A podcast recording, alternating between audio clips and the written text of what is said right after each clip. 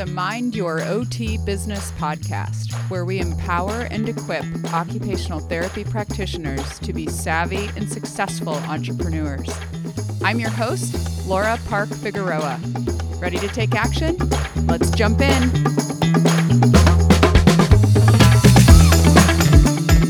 Hello, OT friends.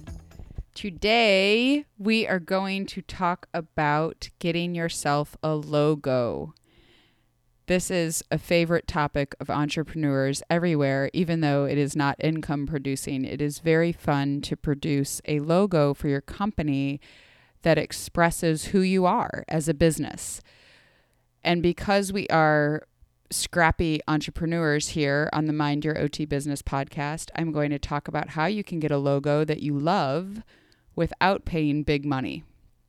True confessions, you know I'm honest and I'm into true confessions.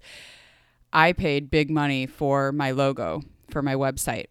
And although I love the outcome, I feel in retrospect, I really regret that I spent so much money on it because I don't think that it is necessary at all for me to have paid so much money for my logo and my website.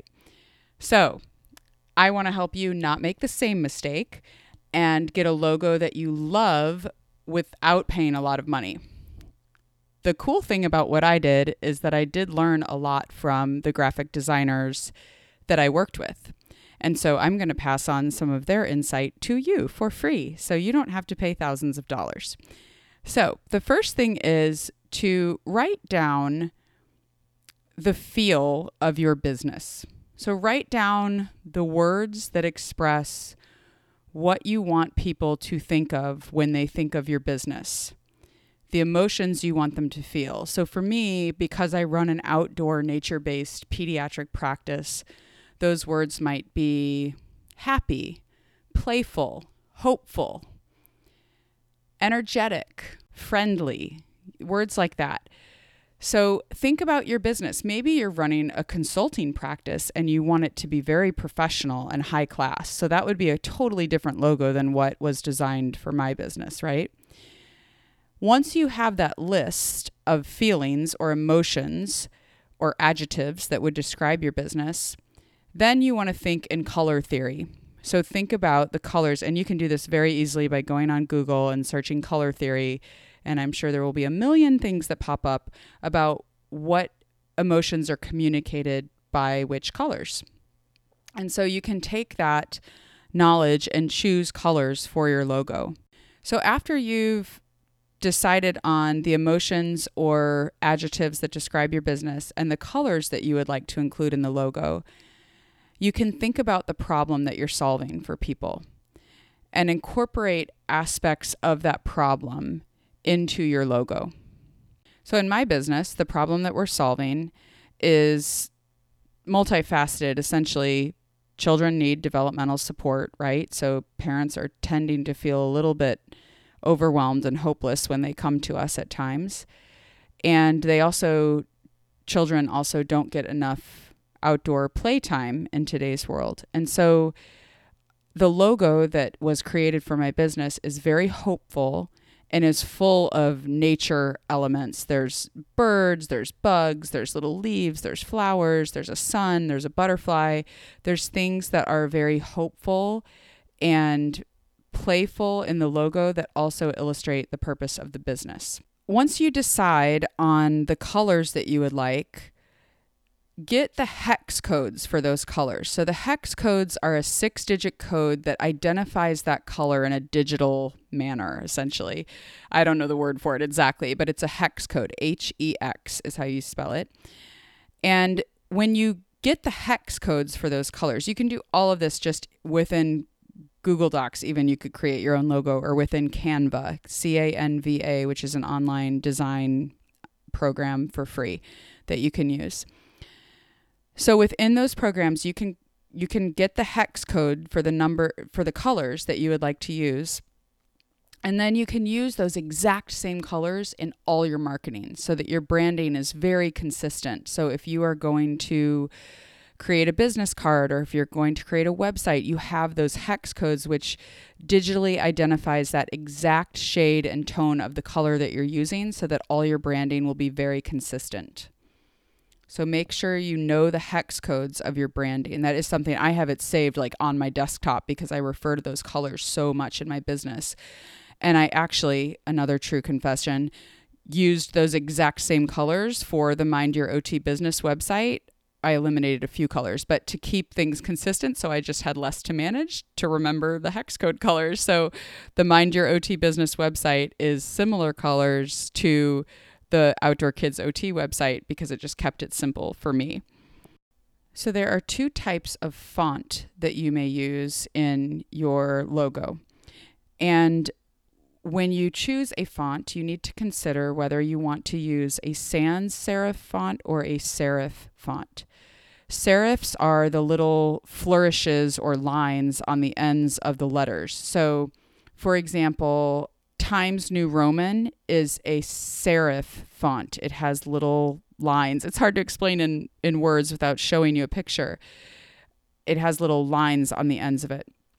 Now, if you use a font that does not have those lines, which is in my business, I have a font that does not have those lines. It's called a sans serif font without the serifs. So you can look up this online too. There's a lot of really great articles, but serif fonts are more easy to read in general. So it's something to take into consideration in your marketing. When you choose a font, you should use the same font in all of your marketing to keep your branding consistent. Again, I see this all the time when I look at different practice websites where the website itself does not match what the logo is and the colors don't match and there's just not consistent branding. So keep that in mind to use those same colors and that same font to keep your branding consistent so that customers recognize you. And finally, once you've done all of this work yourself, there is value in hiring someone to design your logo because I spoke about this in a previous episode as well that we are not designers. And so, unless you're really good at design and you do have an eye for this kind of thing, it might make sense to just pay a little bit of money to have your logo created. So it might be a hundred or two hundred dollars. That's nothing in, in startup costs for a business to get a logo that you really feel great about. And some of the websites where you can do this are Fiverr, Upwork, and 99 Designs. And I will put links to all of those in the show notes. Basically, all of those websites are places where you can pay a small fee to hire a freelancer to design your logo for you. And if you've done all of the steps that I've described in this episode, you should have a good start on what you would like for a logo and have some information to share with them about what you're thinking. And then they can take that information that you've given them and come up with concepts for you to approve. And so then you can have a logo that you really love, that you did some of the creative thought behind, but that a designer actually professionally designed for you. And so it looks very well done and you know, not a junky thrown together logo by someone who doesn't know anything about graphic design. So I hope this was helpful to you all. It's one of the really fun parts of starting a business is deciding how you are going to brand yourself and how you're going to be perceived in the community. So these were just some tips that I had written down from when I had my logo designed and I hope they're helpful to you. And that's it. And I, I want to thank all of you who have written a review on iTunes, I was completely shocked because I was going on to iTunes to get the link to add somewhere. I can't remember why I had to go on iTunes. And I realized there were five reviews, and I haven't even asked any of you to do reviews. And I just, it made my day, you guys. My heart just welled up with joy because I was so thankful that people had taken time to do that when I hadn't even asked. And I think only one of them was someone I knew. Thank you, Christine. but um, it was just so cool. And so I wish there was, I even looked to see if there was a way I could email people to thank you, whoever you were who wrote a review. And there, I couldn't find how to contact people who wrote reviews. But thank you to those of you who gave feedback and please keep it coming. Please come to the mindyouroTbusiness.com website and send me a message and let me know what would be helpful to you on the show. I have scheduled an interview, you guys. I'm not going to tell you who it is because I'm very excited and it should be coming up soon. I'm interviewing her in about two weeks and then I'll publish it that coming week. So, in three weeks or so, we're going to have our first interview edition of Mind Your OT Business. And I'm very excited to share it with you because I know I don't have, you know, the, the font, fount of wisdom about business ownership to help all of you. And I want to put all of our brains together and really share what everyone else is doing too. So I am thrilled that that will be happening in a few weeks. And thank you so much for listening. And as always, remember small steps make great gains over time. So until next time, mind your OT business.